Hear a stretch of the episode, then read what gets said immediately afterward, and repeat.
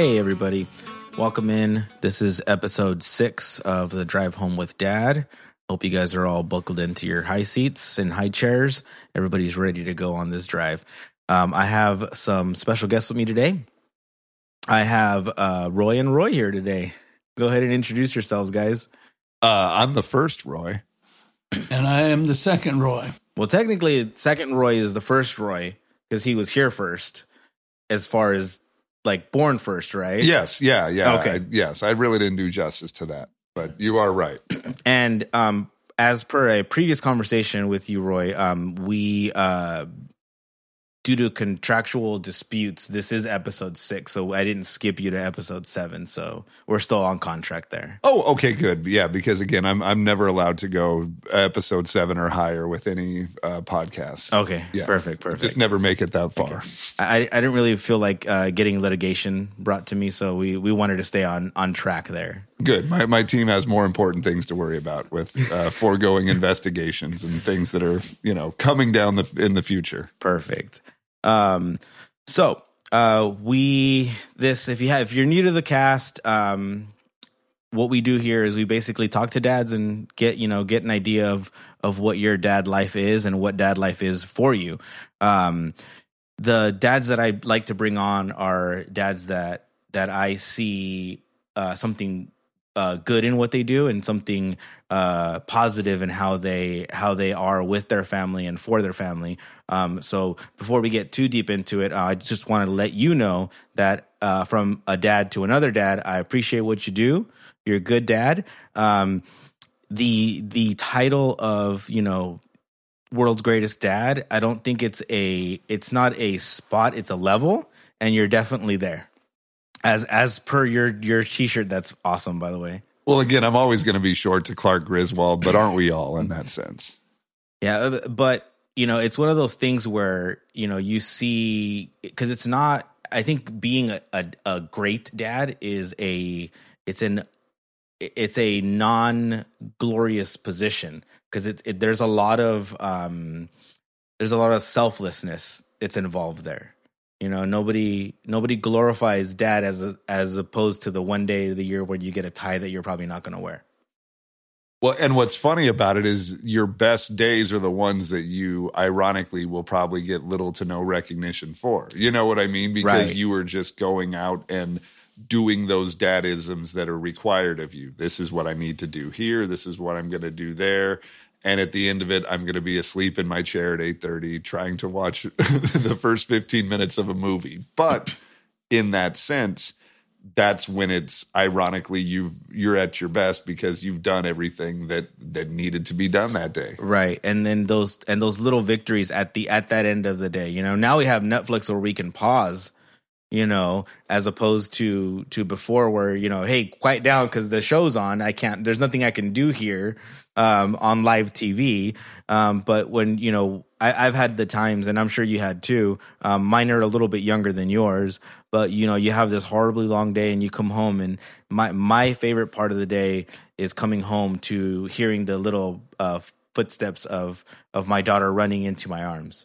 She'll stay up to meet me at the door, to give me a hug, tell me that she loves me, and then I'll put her to bed and give her Snuggies and everything else. So no matter what the day has in store for me, I know that's at the end of it. So it pushes you through it, right? It totally does. Mine sounds a little bit different because at the end of the night, now that, my kids are a little bit older, it now rings to the tune of, "We said get into the shower. This is the 4th time we said it. Now, will one of you please get in the shower because there's still 2 more of you that right. are coming after this." And again, it's always done out of love, but it is the reality of like, now that's now part of the evening jam is like now at the age where my kids are at, it's like is your homework done? Are you now ready? You now have to take a shower because you're at that point in the boy cycle where you just naturally smell. You can't stinky kid. Yeah, you can't say, "Oh, I didn't do PE today." No, you were a boy today. Yeah, so you still stink. Yeah, because because my boy's 7 and we recently had to get some deodorant for him, and we got like, you know, the natural one. He doesn't use it every day, so it's one of those things where maybe like out of the week he might do it one time when he's on a particularly smelly day that I don't want to throw him into the shower real quick, and we can wait until the end of the day or until tomorrow or whatever it is, you know. But you have how many boys? 3 boys. Yep. 3 boys. And tell me a little bit about them. So we have Nico that is 12 years old. Starting with Nico, he's our in-house musician. So when you get to come home to the pitter-patter of little feet, I'm usually coming home to the sound of either a horn being played. He plays baritone in his school band. However, he also has trumpet. He also is very prolific in the electric guitar and drums, so I could be walking in the middle of a guitar solo. He's been very fond of the national anthem recently, so he's been playing that Jimi Hendrix style. Okay. Drum solos. Very musical kid. He is involved with that. And then we have Sal and Carlo, twins, 10 years old, identical twins. And they're not musically as gifted like Nico was, but you now hear from their room the sound of, oh gosh, what is it cello? It's a cello and trombone being played out of theirs, and they're learning. Whereas Nico is very just fluid and can, you want me to play this song? There you go. He's that kid then. Oh yes, he's that kid, and you're like, how dare you? How dare you be this awesome? And how dare you not have to put any effort into this? It was from about the age of 2 or 3, and I think one of the first things he walked up to the piano and played was the Super Mario Brothers theme. But we realized that he could do it by ear. Yeah, and that's been his journey ever since. Or if and they're all now like this. They like to take Alexa, the Amazon tap into the bathroom so they can listen to music. But while Nico's in the shower, every bit as much as he plays instruments, you now hear that guttural heavy metal. Like he loves to. That's his version of singing in the shower, 21st century style, is doing it to Meshuggah and stuff like that. And it's completely different. They all complement each other well. And the twins, they are your textbook do-gooder school types. Like they're in student council. They love to play sports for their school, and if something's asked of them, they put the time in to do those things. So that's very much their vibe. Whereas Nico is the lone musician, but his jam is much better served behind closed doors, just riffing it out and making sense of the world. And I know as a guy that plays an instrument, you can relate to that in that sense. And that's kind of why I said the how dare you, you know, because for me, music it's vital to my soul, but I'm not talented or gifted in any way. You know, it everything came with effort and effort and effort and effort. You know, and it took me 3 months to learn the simplest riff on the bass, you know, and I've had friends like that they're, you know, like, oh yeah, you're doing this? Oh, I've never tried that. Let me try it. And then you're like, really? Like, you're just going to sit there and just be awesome? Like, you know, so, but it's cool. And I love all that.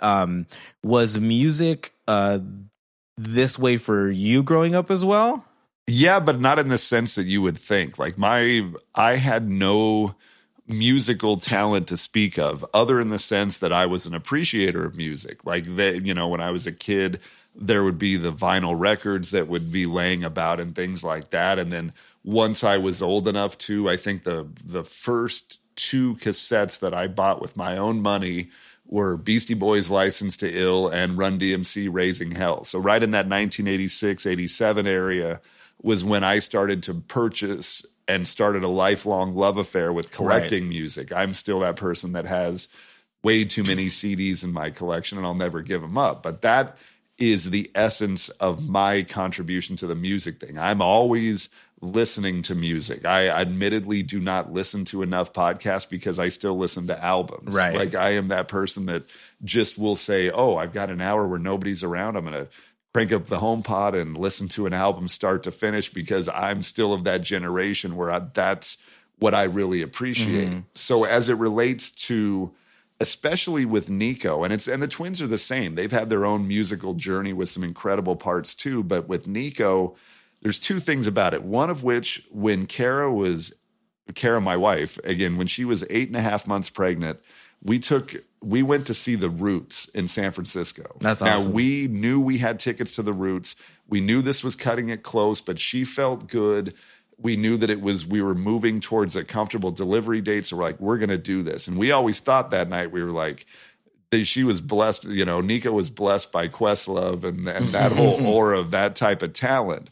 But the other thing that happened is really once he was born, I was a big avid pusher of playing the music that I loved for him, but with restraint. Right. You're not going to... Yeah. It wasn't Pantera out the womb, even though now he plays Pantera, but it was like acoustic songs by the White Stripes and just things that struck a good dad tone, but also was like, ooh, if I can start playing you a little of my music, maybe you'll like it. Right. His first musical love affair was the Ramones. And to me, I'm like, if you're going to start, that's the backbone of every piece of music he's ever loved since. He went on to love AC/DC and Oingo Boingo by the time he was 3.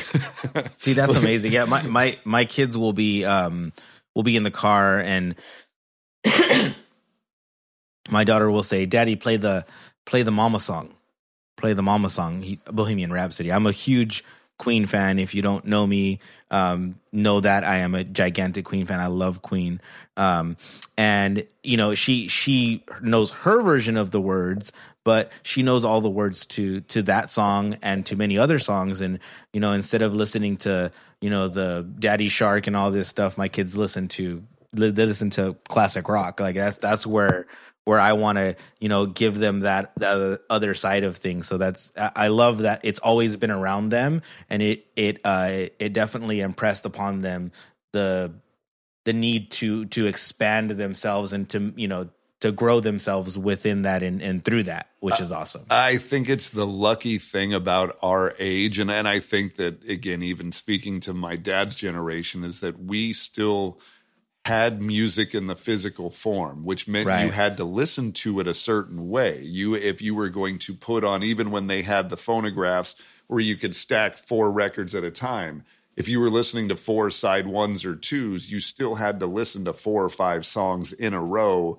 uninterrupted, of the same artist or of the same soundtrack or whatever. But it was still a different nature of I think that we'll be the last people that will still be passing that type of music on. Like nowadays, it's just, it's a Hey Siri. Yeah. Yes, it's a Hey Siri away. Yeah. Where back then it was like, you still had to put a tape in the tape player, an 8-track into its slot, a record a needle to the record, and all those things, or even listening to the radio and being kind of there to accept whatever the things that radio station was playing. Right. You guys, again, as I point to you, Dad, you guys were of the era where there was the Wolfman Jack show and the things that were kind of showcased in American Graffiti, where you'd sit there and listen to a couple of hours of a certain show that would play you. You'd sit there to wait to be fed what type of music it was. And I think that's something that we've lost from then, because there's not as much musicality, and that showmanship is gone from the albums, where there's not, now it's like, oh, we're making a concept album, where before every album was technically a concept album, because you would listen to it from start to finish. Now there's like, oh, track number 4 is the good one, or this or that or the other, where before, you could take an album and from 1 to the 13, every single one of them is amazing. And don't quote me on this, but I think there's now a metric that says that if an artist makes more individual tracks on an album, they benefit somehow in this streaming sense of the word, as opposed to somebody just making an album with 7 to 10 songs and every one of them is absolutely dynamite. You can put 25 tracks now into that same format, and they somehow, in a monetary sense, benefit from being able to have more tracks, which is, again, less fill. It's not 25 dots that perfectly connect themselves like Pink Floyd, The Wall, or something like that. It's, it's much more loose, but it's good to know that our kids, at least, we're doing the right thing in that sense, right? And that it's cool to them. It's not just, oh, Dad's crazy grandpa music over here talking about God knows what and this and that and don't fear who. Like, I don't know what's going on here, you know? Smoke on the water. I don't know what any of this stuff is, you know? But even at that, it took me a while to, there was also, like, for all the music that I spoke of listening to when I was young, there was a major separation between our two worlds. Like, we would not listen to the same thing in any sense. And I would say probably nowadays you would find the common grounds of things like Creedence Clearwater, CCR, mm-hmm. Sinatra, Tom Jones, Dean Martin, like things that I grew into as I got older. Right. But back then he listened to stuff that was born out of the 50s and the 60s. And I was very much a kid of the MTV 80s generation, which led into the 90s and my own self-discovery. So couldn't be further apart in that sense, but it was just kind of, and I see that now in what my kid does as well. Like, I could go up to him back then and say, hey, Def Leppard came out with a new album. He'd be like, huh? Yeah. You know, and whereas my son can now say that to me by the names of some of these metal bands that I just laugh at because I'm like, this is so cliched and funny. But now I'm also now looking at it through the same lens that he now was, where I'm like, that to quote, you know, the Lethal Weapon line, I'm too old for this bleep. But like, that's where I'm just like, oh, I'm now removed from what you're doing to a degree because it's now different tunes for their time. Yeah. And as much as we want to hope that they at least appreciate what we do, it's not always a guarantee. Like, one thing that Nico does not like to do right now is he comes in bashing hip-hop. And every bit as much as I'm a rocker, I grew up in the time of the 1980s birth of hip-hop when it was set at such a high standard, which led into the 90s, which was a golden era. And like, I always tell him, like, at its best, this thing is such a better tool. But right now, you're just looking at Clown Zone, like, and not on the whole. It's not right. No. This is what we're the snippet of what he's seeing. What's boiling up to the top is what he's able to catch. No wonder kids your age don't look at it the same way because it's so far removed from their world. Whereas back then, it was somebody with a T-shirt and jeans and a pair of Adidas shoes that was just. Someone with two turntables and a microphone, you know? Yep, yeah. So no, but that's the fun part about it is trying to even understand where our generation supposedly ends and theirs begins. Right. No, that's awesome. To take that that fun tangent that we went off and kind of going back to the beginning of the family, like how did that come about? Was it something that was, were they planned? Was it a, hey, guess what? You know. So there's a funny story about, so I guess to give you the full context, again, to understand, my wife and I were best friends in college. We were best friends for years before we even ever dated. So we had this great foundation of, by the time that world began, we knew each other. We knew that that we were just meant for each other, and this was wonderful. So it was, I want to say, because I'm trying to time it, we were a couple months into the wedding. At this point, when you're leading towards the wedding, everything is already planned, in motion. Find out that she's pregnant. Also decide at this point that we are not going to let anybody know about this at this time, because we knew that we wanted the focus to be on the wedding itself, and we knew that if all of a sudden then you say grandbaby, you know, it's kind of like, and that's in Jaws where he's like, you say barracuda and people say what? But then you say shark and then you have a feeding frenzy on your hands. You say wedding, people are like, huh? And then you say, but there's a baby. Oh, baby. And then the whole world changes. So baby, I don't care what's going on. You bring me that baby and get out of here. So we literally kept it under wraps until the day after the wedding. This was something that there was only, and admittedly, if there may be people that get offended by this, but there were two people outside of us that knew, one of which, the man sitting to my right, the other being her mom. We're like, we have to let two people on the record know this is what's happening. Everybody else knew it to be a secret. Right. You know, so then that day after the wedding, had everybody over, gave pictures out as thank you gifts to the parents for all their support during the wedding. And it's an ultrasound. So then we can explode into that. Then you can share in that in that joy? I think that to answer your question, it was never that we necessarily had planned it, because I think to us, we view it as most, I think, blissful married people when you go in and say, hey, let's take a couple years for us. Right. Let's go be married and let's go have fun. And there's nothing wrong with that. No, you know, I think a lot of the times, you know, when we have those conversations and, you know, being that, you know, I'm a little older than some of the friends that I have through work or through whatever, you know, there's a time for everything. And you have to be able to be selfish. You know, you can't just jump into things, because then, you know, you start getting, you know, you start, what's the word I'm looking for? You start to,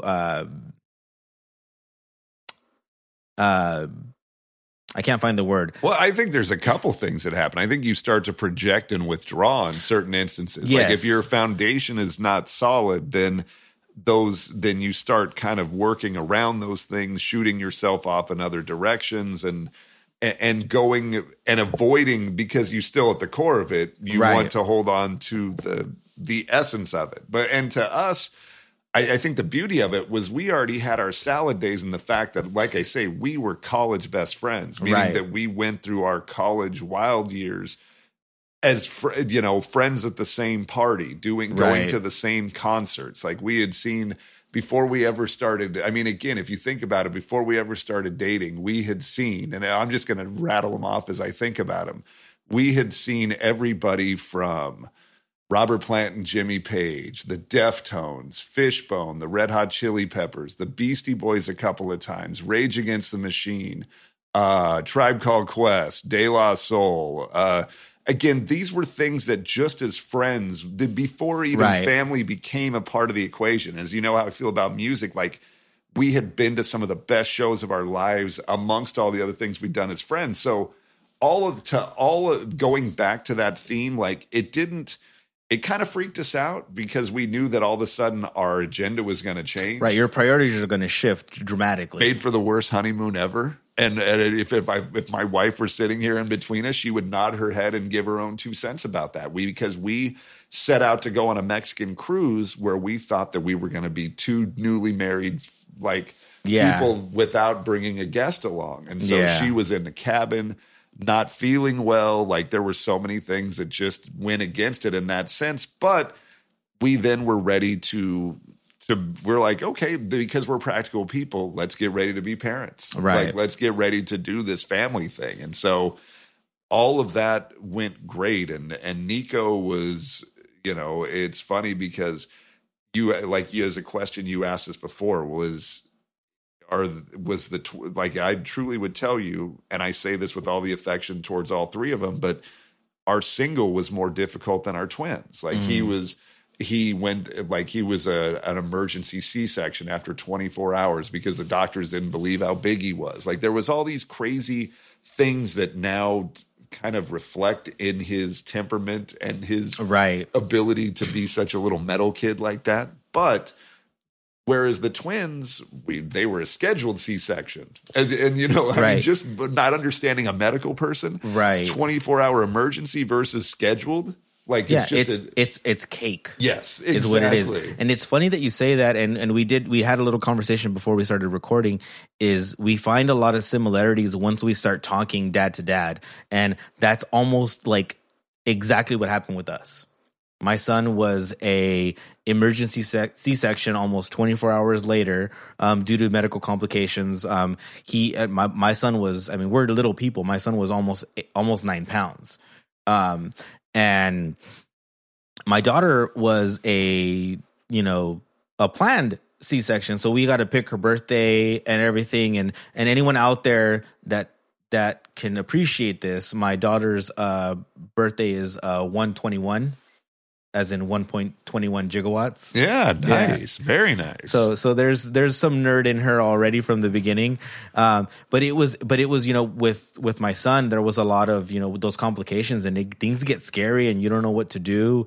And with my daughter, it was so much simpler. We went in, I think we went into the room at like 8 06 and like 8:13 I hear a baby crying and I'm like, what the heck is going on here? Like it was just not the same experience, you know, and I'm sure for my wife and I'm sure for your wife as well, it was very pleasant as far as, you know, a major surgery is concerned. Oh yeah. I mean, it was far more, again, it was like you said, I mean, it's not unlike the mechanics of checking into a hotel. Like you're just like, here, we're here to deliver our baby. And in that case, for us, it was the twins, and Sal came out. A minute later, Carlo came out. That was just simple as that. Whereas Nico, again, there was literally this form of distrust. We knew that he was like you, again, 9 pounds, 11 ounces for Nico. And the doctors, every doctor that had seen us along the way kept telling us this, except for the guy that was about to deliver. It's like, oh, I don't really kind of believe this. You know, sometimes these things are not as accurate. And you're just like, and again, got crazy. And it's funny how in its own way it was metaphors for just things to come after it. But in that sense, like I said, but the only thing about the twins that I say was different was this element of surprise. You know, It was something where after the first ultrasound, we did not know it was going to be twins. So we just assumed, oh, you're going to have either a brother or sister, and everything's just we're preparing for one more, we're having a party. Yeah, and then I'll never forget just being at work that day and I knew it was a day where I was at work. Kara was in for an ultrasound. It was one where I couldn't be there, so I was just waiting to see messages as they came along and looked down. One word, twins. All right. You know. And was that the demeanor that you had, or was there a little bit of a freak out? I was like, I think it was an oh my gosh. I think it, like, you know, from my office, because again, my office was right next door to his office, and I think it was one of those things where like, oh shit, or whoops, I don't know if you may have to beat that out on that. Cool. But it was literally something like that where I think it was just, oh wow, this is about to happen, and now you know, every moment since you're like, I couldn't imagine one being without the other, just because because they're a package. They go together. Yeah, much like a comedy team. Like it's literally, you know, not unlike you know, Laurel and Hardy, Statler and Waldorf from the Muppets. Like they get like that, where like the two old men just ho ho ho ho. Yeah, that's how they do it. And that's got to be great for them. You know, they have a brother that's not much older than them, but that the fact that they have each other, so they're technically never alone, which is I'm sure is amazing for them. I always say they never went through a terrible twos, whereas again, if you do the math, like Nico's terrible twos started with the kind of right around the arrival of the twins, right, and it's I will never forget these words as long as I live. Again, when we brought the twins home. You got to imagine a kid 2 years old that's old enough and cognizant enough to literally say to us, they're not staying, right? Like, I understand that they might be here to visit, but they're not actually living in this home that we now occupy. When's their checkout date, Dad? Yeah, exactly. Yeah. How long is their reservation for? And, but then all the same, I told them two things. I'm like, wait till they can walk, talk, and play with you. And always remember on the other end that at some point there's going to be two of them and one of you. Right. So like, appreciate when they can play with you, and then play nice, because you don't want them to understand if they have the power in numbers, this may turn on you, because 2 years is just close enough for trouble. Right. But also as a 2-year-old, he probably also heard, this is your chance before they're bigger than you to get away with as much as you can. Oh, yeah. And again, back to that whole, the terrible twos for one versus the other. What's funny is we didn't get to see it till 2 years later, but they never had an identity crisis. Whereas two is a funny age, because to me it's, where a kid starts to know everything but still really can't say a lot. Right. So their frustration is bent in, I know what I want. You know what I want because you can read my mind, because I can't tell it to you. Right. And so, but to them, they went through the twos as, I got him. You know, me and he gets it. Yeah, he gets it. And I get it. We don't even have to talk about it. Like they just had those things. And it very unspoken isms, like in the diaper stage. It was when I had that period where I was a stay-at-home dad for a couple of those years, and it was when one went, you just almost set your own personal internal alarm clock and be like, okay, next 45 minutes or so, I'm going to be changing another diaper, and sure enough, poof, there it was. Yeah, and then that's that's something that as a dad that was very hands-on like that, I very much appreciate that.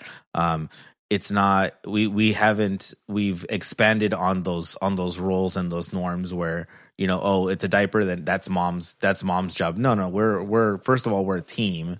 And secondly, like I find a lot of, I found, at least I, you know, when mine were little like that, I found a lot of joy in the little things that you share in those moments when you're sitting there talking to them, having these random conversations of whatever with the baby that's just looking at you like, hurry up and wipe my butt. Or you're having those moments where you have to plead with them, like, oh, okay, don't do it. I just hold on. Let me just put this on you, and then right. You can mess it, and then I'll change it again. But just please don't do anything while we're uncovered. And with boys, things can go flying places. Oh yeah, as opposed to with a baby girl. Or, you know, anything like that. And truth be told, I always did it just because I was always holding on for it as ammo so that when they get to the point where they're irrational teenagers, I can always tell them, you know what, I wiped your butt. Like, yeah. You know what? So I was there when you couldn't wipe your own butt. So now, whatever that means to you, I'm just going to say it. Right. Just because I've heard it through history, that I think that's some kind of leverage. Yeah, that whole I brought you into this world, I can take you out. Yeah, I wiped your butt, so that gives me an electric currency in this whole thing. Yeah, you get to listen now. Yeah, exactly. Or I'm going to show you these terrible. I'm going to show your new girlfriend these terrible pictures of you of and all this. Yeah, yeah, exactly. Yeah, or like, you know, if you can't see listening, but if you look over here above my fireplace, the pictures that we have of the kids. You know, this is your favorite parts of your kids, and one of them is their little booties, you know? So, oh, dude, this will be gold, because you'll be able to keep this under a towel or under a blanket as like the thing that, like, again, later on when you need to reason on a deeper level, you can be like, you know what, I'm going to check out those pictures and maybe bring them out for your 13th birthday party. How would that be a good thing? Yeah. Or should we maybe tone down the expectations a little bit? And maybe finish our homework today? Yeah. Yeah, I'd hate for the first thing that your friends to see when they walk in is a picture of your baby butt. Of Booty City. Yeah. And so now all boys, 3 boys, they get along great. What's a normal day off with the boys? So a normal day off, which is funny because like today would be a normal day off. I have a dedicated day of the week. It coincides with now, like I'm about to go to a basketball game this afternoon where the Twins are now playing hoops. So a normal day off, because they're now in school, is having a few moments, and you can see I'm saying this in quotes, of free time, which usually involves, to me, it's house cleaning, like straightening things out, getting things kind of back where they should. You know this. It's like that given. While for you specifically, while there's a great record in the background playing. Exactly. So to me, that's part of my jam. And then when it comes to with them, it's like it's something to where I'm born from a video game, not dedicated hardcore video game background, but I have stories with each of the systems and consoles along the way. So we have the Wii and the Wii U and an old Atari 2600. So a lot of our things will fall back on those. But I'm also the dad that, like, say, with the Twins, it's now playing basketball more. And we're trying to relate the game of basketball and lessons through stuff like that. And with Nico, I'm the dad that's, like, trying to pull him into the garage, which is my kind of my own little cave space where I like to play music and be like, hey, come listen to this for a minute, because I'm trying to still influence him with things that were of my generation. You know, I want you to watch a minute of The Who, even though you don't understand The Who, but I need you to watch this one song. And then he'll be like, okay, thanks. And then he'll go off into his room and start playing it on his own. Like that's a little of the give and take, is where I'll serve him up an idea, and then he's like, goes off into his room, closes the door to process it and play it out. Right. You know, and so it's one of those things. Now they're also getting more and more curious on a food level of meeting in the middle. So I also, for my passions of music and sports and things, I also love to be in a kitchen. So it's trying to create that understanding of, this is what your food, where it comes from, how it affects you, you know, and trying to open them up to new things. So if it's, even if it's just me cooking it and them trying to eat it, right? It's, that's a big part of that jam as well. We try to have a rule in this house of you take your no thank you bite. You don't want to eat something and you don't like it. There's things that I won't, that I refuse to eat. Like I hate mayonnaise. I will not eat mayonnaise. I think it's probably been about 20 years since I've willingly, knowingly ingested it into my body. I hate it. I hate it. Like if it was a person, I would punch it in the face. Like that's how much I hate mayonnaise. So I understand that certain things you don't like, but if you've never had it before, if you just say, oh, I don't like that, but have you tried it? No, then you need to try it. And obviously mine are a little bit younger than yours. So there's a little bit more of that dad, you know, like you do what I tell you, but with them, you know, they're very structured in how we run things and what the rules are. And my son's a very smart kid. And my daughter is incredibly, she's very, everything that he does, she has to do it better. And he could care less. She is incredibly competitive with him, and he's just like, yeah, that's fine, whatever, I don't care, you know. But it's just, it's fun seeing their dynamic, and because he loves to read, and my daughter reads in quotations. She'll sit there and look at a book, and she has no idea what's going on there. It reminds me of a great story. My wife, we were sitting on the couch, and she was like, oh, look at what my sister sent me on her phone as a text message. My daughter goes, let me see. She gets her phone and she looks at it, and she looks at it meaningfully for a good 3 seconds. And she goes, teach me how to read, Mom. Those little, you know, that little thing that it makes me laugh about just her little personality and how she is. And, you know, I feel like you got really lucky when it came to the Terrible Twos. 'Cause, for us, my son, when he was around 2 to 3 was when my daughter was born, and my son had some speech issues where he had some trouble finding his voice, and a lot of it was grunts. And it's funny that you say, like, when you say, you know what I'm saying, you can read my mind. We were very fluent in PJ.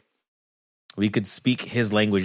I knew what I knew what that meant. I knew what he wanted. I knew what was going on, but it took him a while to find his voice. So a lot of that, the struggles with that, were part of his Terrible Twos. And my daughter had her Terrible Twos from about 2 till probably 5.5, because they're still there. I would say my oldest, and again, I say this with all the affection in the world, he had his right up until about the age of 10 or 11. Yeah. It was one of those things where his personality did not work with elementary school. He's always been a grown-up by nature. Yeah. Like, he's always been an old soul that even at a young age, like, he couldn't relate to other kids, but he could walk up to a grown-up and start talking to them like an adult. So right. He had that much longer period. Whereas, like I said, the twins were always kind of, you could see and hear everything as take it at face value, except for one little funny nugget. Sal, one of the two twins, from the age of, let's say, from 0 to about 1.5, acted like he couldn't hear. We used to have to do hearing tests and take him into the doctor and do all these different things because he wouldn't respond to the human voice or any of that type of stuff. And it turns out he was playing us the entire time. And it's why I've always said that, again, not to play into the Italian stereotype, but if my boys ever ran a waste management company, Sal would be the one that would be the head of the company because of those shrewd type moves where he played us for basically that period of time, acting like, so you could tell him to do something, be like, oh, I don't hear you, you know? No. And for him to instinctively be able to do that at such a young age, like I said, it's funny how if you're paying attention, those things are now, like, just present in different forms. You're like, did you brush your teeth? And he's like, yeah. You know, and you're like, you lying. You're such a liar. Yeah, exactly. But it's like that he has those forms of deception. A very trustworthy and honest kid, but he'll try to play it if the opportunity exists. Yeah, they look for those opportunities. They look to, you know, my kids are very, like I said, they're very rule-based, but if they can bend a rule, you know, like my daughter knows that I I love cuddling with her. So it's you know, their bedtime's usually around 9 o'clock. So it's 9:05. She'll come out. You hear the, Daddy, can I just sit with you? Can you hold me for a minute? And I'm like, oh, duh, of course. You're a bad man if you say no to that. Yeah, and if anybody's seen my daughter, she's incredibly cute. So she gets whatever she wants when it comes to things like that. So she'll sit there and it'll be 10:45 and she's been asleep for an hour and 10 minutes in my lap, and it's fine. But, you know, she plays me. She's 4 years old and she knows how to play me. It's just female. Yeah. Well, and it's funny because to me, it's like now between 8:30 and 9 o'clock is when I turn into Archie Bunker, where I'm just sitting there in the chair and I'm just like, do what you've been asked to do. We cut our time back a little sooner than that. So they're at that point of like, we're like, okay, guys, time to brush your teeth and get ready for bed. And they start pulling out their folders like, oh, while I'm at it, I got some stuff for tomorrow that I need you to sign. Or I'd just like to go over this idea. Tell me what you think about this. You know, really trying to milk those last 20 minutes. And I'm just sitting there like, go to sleep. And again, with all the love in the world. But I also realize that they've always had good ways of doing this. Right. Nico could literally trap Kara in there for an evening and never come out. Right. I'm just going to lay down with Mom for a minute. And then I'd be like, hey, good morning, guys. How was it? You know? Yeah. Yeah. So I know that they have their means. And it's funny. I think it's just one of those dadisms where our gift to it is always cutting through it. You know, it's like I just always kind of saying it with a more honest language. Right. And speaking of that, have you been able to, in, you know, the time that you've been a dad, have you been able to better relate with your dad and see like, oh, now I get all of the things that you were telling me, or you know, vice versa, when you say, you know, you see how what you're doing here, what happened here, like this is what I was telling you about. How is that? Well, I've had some of those moments come to life where I could see, you know, you guys off to the side with a giggle, knowing that it was very much a full circle moment where it's like you are now watching what it was like with you as a kid, you know, and those are great because they're come full circle moments. You realize that you know there's a reason that there's a saying, the acorn never falls too far from the tree. Like these things are just how it is. Right. There's a certain nature to the way that we choose to influence our kids with the things that they do. Like I've always said, and why, you know, there's always I guess why I go off on tangents, or why my even sense of humor is rooted in a certain way, is a big part of it is because of the information that was relayed from him to me, or the way that he viewed that I could see things at a young age when it came to, like, he was a big fan of comedy. So the love of things like Monty Python and Benny Hill, and then going into, you know, it was through him that I saw Animal House for the first time. And as a young kid, not even understanding everything that was going on, or in Revenge of the Nerds, or, you know, and now this is stuff that's fodder for, if you've ever seen The Goldbergs, like that's all based on that. My kids love that, and to speak about the Gold, my son's a nerd. He's a gigantic nerd, and I'm a nerd too, so it's fine. I can say that. We were watching it, and he was like, "Dad, I'm Adam." You know, I'm Adam. That's me. He's so cool. I'm like, boy, he is a nerd. He's the nerd of the show. Like, what are you talking about? Like, no, Dad, he's cool because he likes all the video games that I like. And I'm like, I'm just laughing. And I don't know if you've experienced this, or when you first experienced. I'm sure you have experienced this when you first experienced this. We're watching a TV show, or watching a movie, or watching whatever, and the kids pick their roles. You know, like, oh, this one's me, that one's you. The first time that I was told that one's you, Dad, and it was the dad, I was like, oh, heck no. I was that kid 25 years ago, way before you were. That's me. You could be somebody else. Yeah. And the most relatable thing, it's funny because we, like, as the season goes, I'm such a movie fan. Again, another layer. You're just learning new layers of the things that I love. But every Christmas, we have that collection of Christmas movies that we pull out. And going last night and watching Christmas Vacation, like as a kid, you always see, like when you would take me to see these movies, I'm looking at the world through the eyes of Rusty. Mm-hmm. Where you at that point are obviously looking at it through the eyes of Clark, which is now how you and I now watch the movie. We're now in the Clark Club, where you look at those moments where he loses it and you're like, yes, at least I now feel like I'm a little less weird in the world because you have those moments. Right. But it's, we go from being Rusty to now we're Clark. Right. And like, that's just the evolution. And like, someday they'll get how funny it is, even though I always thought he was funny as a physical gag character. Right. Now it's like, now you see the levels of the madness where he just, like, one of my favorite things of Clark Griswold is when he turns around to his family and tells them they're all, and I'm not going to repeat the word just so we keep your good rating, but he tells them they're all messed in the head. And he's like, we're going to Wally World if it kills me. You know, we just left Aunt Edna on the porch in the rain, and I don't care. We're going to Funville, and you're coming with me. Like, and that's just that moment where it all comes off the rails. But it's such a, to me, it's funny to where, like I said, now when you see it through the eyes of, oh, I've been there. I've been there at moments where things got out of my control and things like looked like, you know, it couldn't have been any weirder in front of my eyes. And if I went and told somebody what I just saw, they wouldn't believe me to begin with. Or they, or if they weren't also in that situation, they wouldn't understand. Yeah, yeah. But it, but that's what's funny about it, and that's where it's now relatable, is to where the conversations are very much him now seeing it as a grandpa, me talking about the things that I'm doing as a dad, you know, which is like the full circle element of the whole thing. Yeah. And it's great. 'Cause I'll see my dad with my kids, and just the joy that they give him is, to me, it's the greatest thing that I've ever seen is how happy they make him.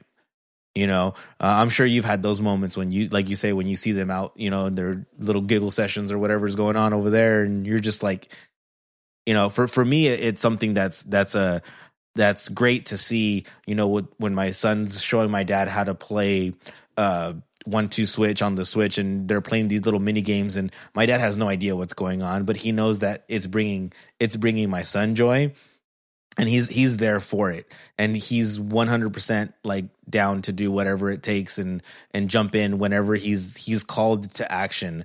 You know, to be grandpa is a title that's earned through a lot of the dad stuff. And then after the fact, you get to have all of the great things, you know, and that's one thing that going forward, I want to make sure that my kids always understand, is that when you're with grandpa, when you're with grandma, with whoever, you know, is that next generation up, it's all good times. And that's all it should be. And it's a different, and it's something, and again, if forgive me if this is something that we talked about off mic before this, but to me, I think it's also a generational thing that is different, like the vision of because these were our parents that were the first ones to really have that traditional childhood sense of the word. Like they were the ones that had now what you would look at as that Christmas card vision of being the kids with all of the attention, which was a generation removed from a Depression era group where it was multiple people living in very small squander and different elements. So they had the ability to live this awesome childhood, which then was passed to us, which I think is now something that we see as going to them. But it wasn't always like that with I would say, my vision of my grandparents, to where I viewed them much more as work, as that traditional view of a working person that did working man things. And one was a fix-it man and the other was a businessman. And they both had that very, very grandpa element, to where, like I said, the new version of the next generation of the grandpa was the ones that were born of that kid experience. So I think that it translates so well to how these kids are getting just such a great group of grandparents, and it is a societal thing. Like that's just what they got to experience themselves as well. Yeah, and we'll bring Dad in a little bit too, so we can kind of give the grandpa viewpoint of this. The difference probably because we came from a group of kids, very carefree. Yeah. You know, my generation that ended with the Vietnam, and we were right at the cusp of that. Yeah. You know, in my age group where I ran with a group of four guys, and we wore the same color jacket, and as a to the world. Yeah. You know, as the thumb to the nose to the world. And we sat around and talked about who was going to join the service. We were college age now. We just graduated from high school. And we talked about how that to go. I was the only one that chose not to go. And I said, if they want me, come and get me. You know, I'll go. I'm not anti anything. Right. But I'm not joining anything right here. I'm going to make my mark and do my thing. That transition from childhood to insanity was a tough thing to go to. And that had a lot to do with how we treated our grandkids, you know, is because you say, okay, they don't need to live through war. You know, right. They don't need to, there's other ways to select this thing and make sure that they're free from that burden. And that was probably a gift to us for them, right? Because we were conscious of this was a passing thing. It was man-made insanity, and why pass that on to your kids, right? You know, so it worked out. So we provided the background, the family background, the history background. Right. We were fortunate enough to be able to go back and with the Italian on both sides of the family, we could go back and trace our roots to the back to the day the first, you know, stone was lifted in Egypt. You know, we were there fighting the bad guys, you know, and that type of thing. And we had the name and the rank and the serial number. You could go back through time and find these guys. It was interesting to have a belonging. Yeah, no, that's beautiful. I love that, and that's something for me culturally I don't really have. I never had a grandpa growing up. My mom's father I met him maybe two or three times in my life. He was never really like a big part of it. My grandmas were both there. My dad's dad passed away when my dad was young, and my grandma had remarried. I don't know how much after that, but that guy was we called him Güero. He was our grandpa, and I love the man. He was a great guy, but they lived in Mexico, and we weren't there all the time, you know. So I never had that other figure to be there, to be that protector, to be that one that's giving us that information coming through and telling us, you know, where we come from and everything like that. My wife gave me the ancestry thing for Christmas, so it's processing right now. So I should get, you know, where I'm from and all that stuff, and kind of going in there. So it's something that I think is important for us to know where we come from, so we know where we're going, and knowing what's been there and what hasn't been there, so that we can know how to go from there. Well, and I think it's different too. And again, I'm a creature of habit. I go back to things that I understand to relate to, but I think that part of our ancestry thing, like again, when say our kids 30 years from now are sitting in their pod and recording whatever a podcast is at that point, trying to understand the things that will be part of their DNA, or some of the things that we've talked about throughout this time is like the Goldbergs and the Beastie Boys and your love of Metallica and things and things like this are part of the things that now in this day and age, you have these other things to cling it to. Like I would say, it was such a big part. Like one of my first memories, and I kid you not, is being in the movie theater for Star Wars in 77. Again, I'm 1 year old, but I still have somewhere up in this bank a memory of being at a movie theater, seeing Star Wars for the first time because they took me. And it's one of those things where parts of the things that are part of my memory bank involve those clips of media being, you know, going to the movies with him. And like at the age of, oh God, I want to say this was like 13 or 14, for instance, a totally random one. And it's going to date me, but it was him and I deciding, well, are we going to go see Die Hard 2 at the theater? Are we going to go see The Adventures of Ford Fairlane with Andrew Dice Clay? And me being a 13-year-old kid, I'm like, I want to go see Adventures of Ford Fairlane. So that's what we did. We went to go see an Andrew Dice Clay movie. But those memories, because of the way that we were brought up, right, those are intertwined into them. And our kids now, because they are, for lack of a better word, they are slaves to technology because they're born into a world where it's such a big part of it. Yeah. These things are now part of their memories too. Oh, like parents took me to see this, or they, you know, I spent time playing this Nintendo game with them. Whereas like our generation, we took stabs at it, but it didn't work as well because it, like, I remember the one day he and I tried to play Nintendo Golf, and it lasted about 20 minutes, and it really didn't end well. It wasn't. Yeah. It's not one of those that we want to recount too often because there was still a gap in the generations. We now grew up with these stimulus. Weird. So our kids now have them, but I think that we also grew up with enough good, tangible things around it that we can always offer the best ways to gift wrap it to them.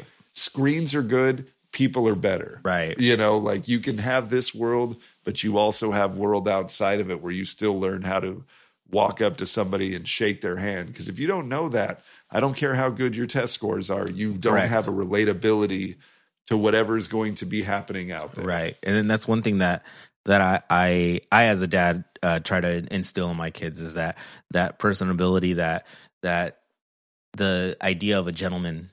For my son, I think that's very important going forward because people don't, you know, you could be walking into the mall or into a store and there's, you know, this little old lady pushing a cart and this kid walks in there and he'll close the door and then keep going as opposed to sitting there and holding it open for her, you know. Growing up, you know, and I'm sure similar for you, You don't do those things. There's something's going to happen here. Like how, first of all, you don't do that. Yeah. And the whole please and thank you thing, like my kids, they have, you don't have manners, then who are you? You know, we need to have that as a base moving forward. Well, and I think just as we were talking about, and again, Dad, you brought this up about the shift to a much more like joyful and free perspective of that relationship to kids. I think the beauty of also where they came from is they were also raised by a suit and tie culture, right? Is that it was still very much, and again, not every manner that came from these was good. There were still parts where we all you know, again, those are for discussions beyond the dad world, but within that, there was still a general level of respect. You open doors for women. Right. You do things the right way. And it's like,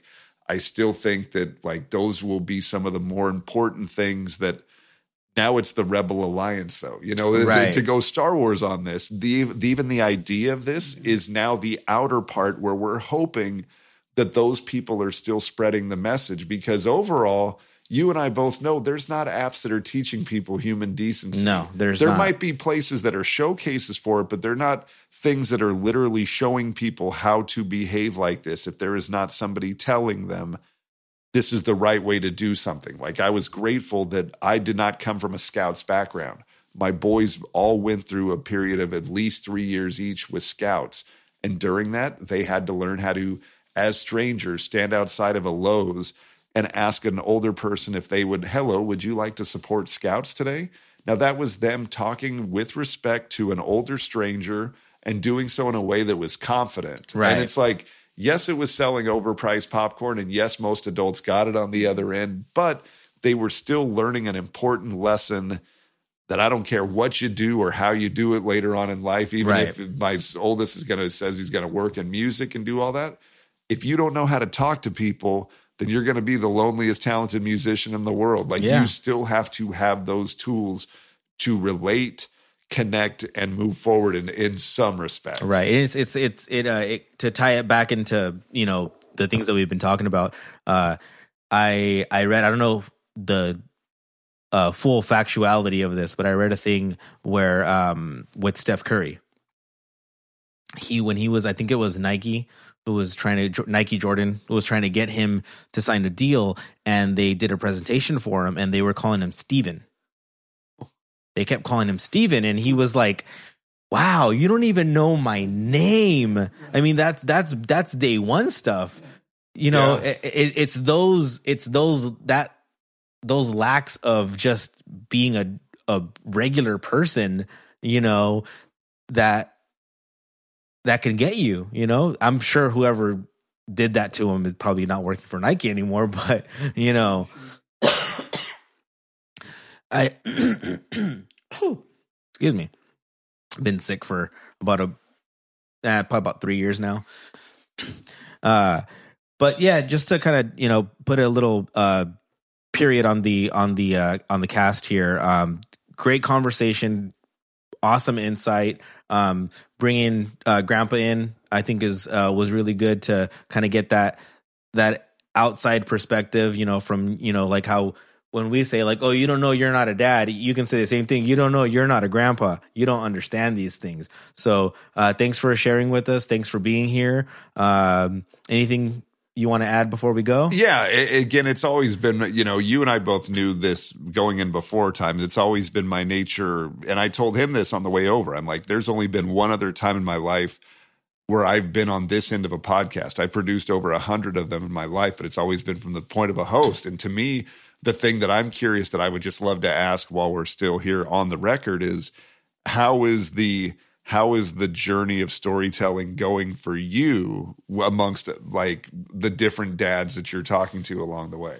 Yeah, it's been very eye-opening for me. I didn't get what I thought I was going to get from it. I expected to get, just to share some perspective and to share some stories, but you really get to peer behind the curtain. You get to see the Great Oz, you know, and it's awesome just sitting here. Like, and I think at least twice during this hour that we've been recording here, I was just staring at you mesmerized. Like, this is not me. This is me trying my best to bring out that internal voice that doesn't always get to speak. You know, because dad's not the one that's in the front. Dad's the one that drives. He's the one that drives you there and gets you back, but you don't know what he's thinking when he's doing it.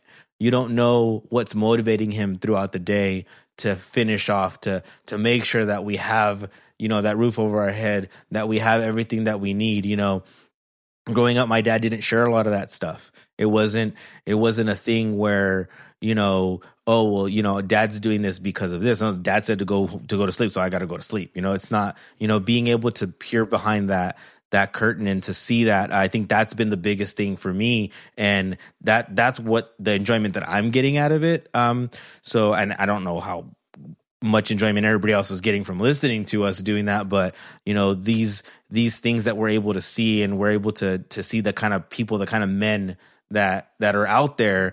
It's good. I love it. It makes me feel that I need to, it makes me feel that I want to be better. You know, we're not none of us perfect. But I feel like I'm a good person. I wake up every morning trying to be better than I was the day before. I have 3 people that very much depend on me being that good person every day. You know, I feel like I do have, you know, if you know me in life, I feel like I do have a bit of a bleeding heart. I'm a big softy. I love people, you know, I love to be helpful as much as I can. And I think this is just another aspect of that, to bring light onto somebody that isn't necessarily there to get the light put on them. It's more us holding the lantern than anything else, and somebody to be able to put that on somebody that's not always in the spotlight, I think is magical. Well, and I think dads, because dads are speaking to a demographic where you know, the human male is not unlike the apes at the beginning of 2001: A Space Odyssey. Like, we are meant to be there to find the stick and bash something and not understand the monolith and all of the greater mysteries. But to me, what's nice about it is that I think that you, regardless of the stories that are being told, like there's two types of dads. There's a good dad and a bad dad. The latter is much easier to define because you know when those instances when a bad dad exists. And to me, the older I get, and not only coupled with my experience as a dad myself, but also as a son to a dad, it's like I think that as long as you're not a bad dad, you're a good dad. Yeah. Like I think you don't always have the right answers. You don't always know the straightest line to do things, and there's reasons that stereotypes like Archie Bunker and Al Bundy and guys like this have existed through the years is because we're not perfect creatures. But if you're not a bad dad, then you're doing the right thing. Like if you're not getting in the way, and if you're providing for those that you brought into this equation, and you're responsible on those fronts, and you're not impeding and you're not damaging, then you're a good dad. You may not have all the answers, but hell, which of us do? Yeah. But in that sense, if you're not a bad dad, then you are a good dad. And that's better than being a bad dad. Like, the more good dads we have, the more good kids we produce. Right. And that's the light I want to shine. I want to make sure that we see those, you know, growing up, The Simpsons was my jam. I've seen, you know, you probably haven't met the person that knows more about The Simpsons than I do. I'll tell you that. I can show you my shrine in my garage to all my Simpsons stuff, but those episodes where the daddy-daughter ones and where Homer does everything wrong, but he does it for the kids. When it comes time, and even the first episode. I was just about to say that. We watched that the other night. Season 1, episode 1. You know, he ruined Christmas, but he came through for his kids. Yep. You know, it's the that's so funny that you're going to say that, because we just watched that as a family the other night, and we're like, here it is. Yeah. And that's kind of how, if I could do everything wrong in my life and somebody says, but he was a good dad, I'm done. That's what I did my job, you know? Yeah. Yeah.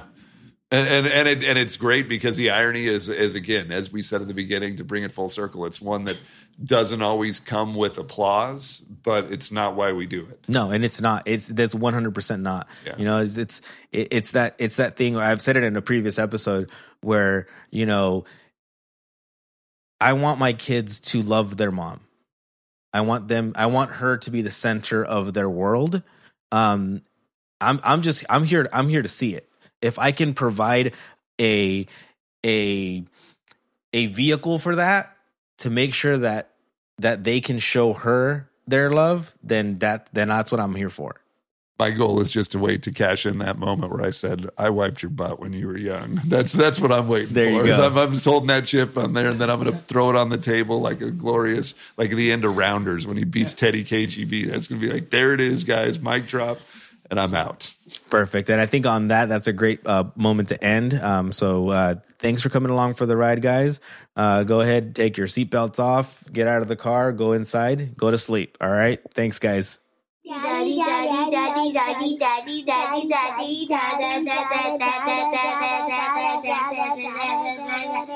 daddy, daddy. What?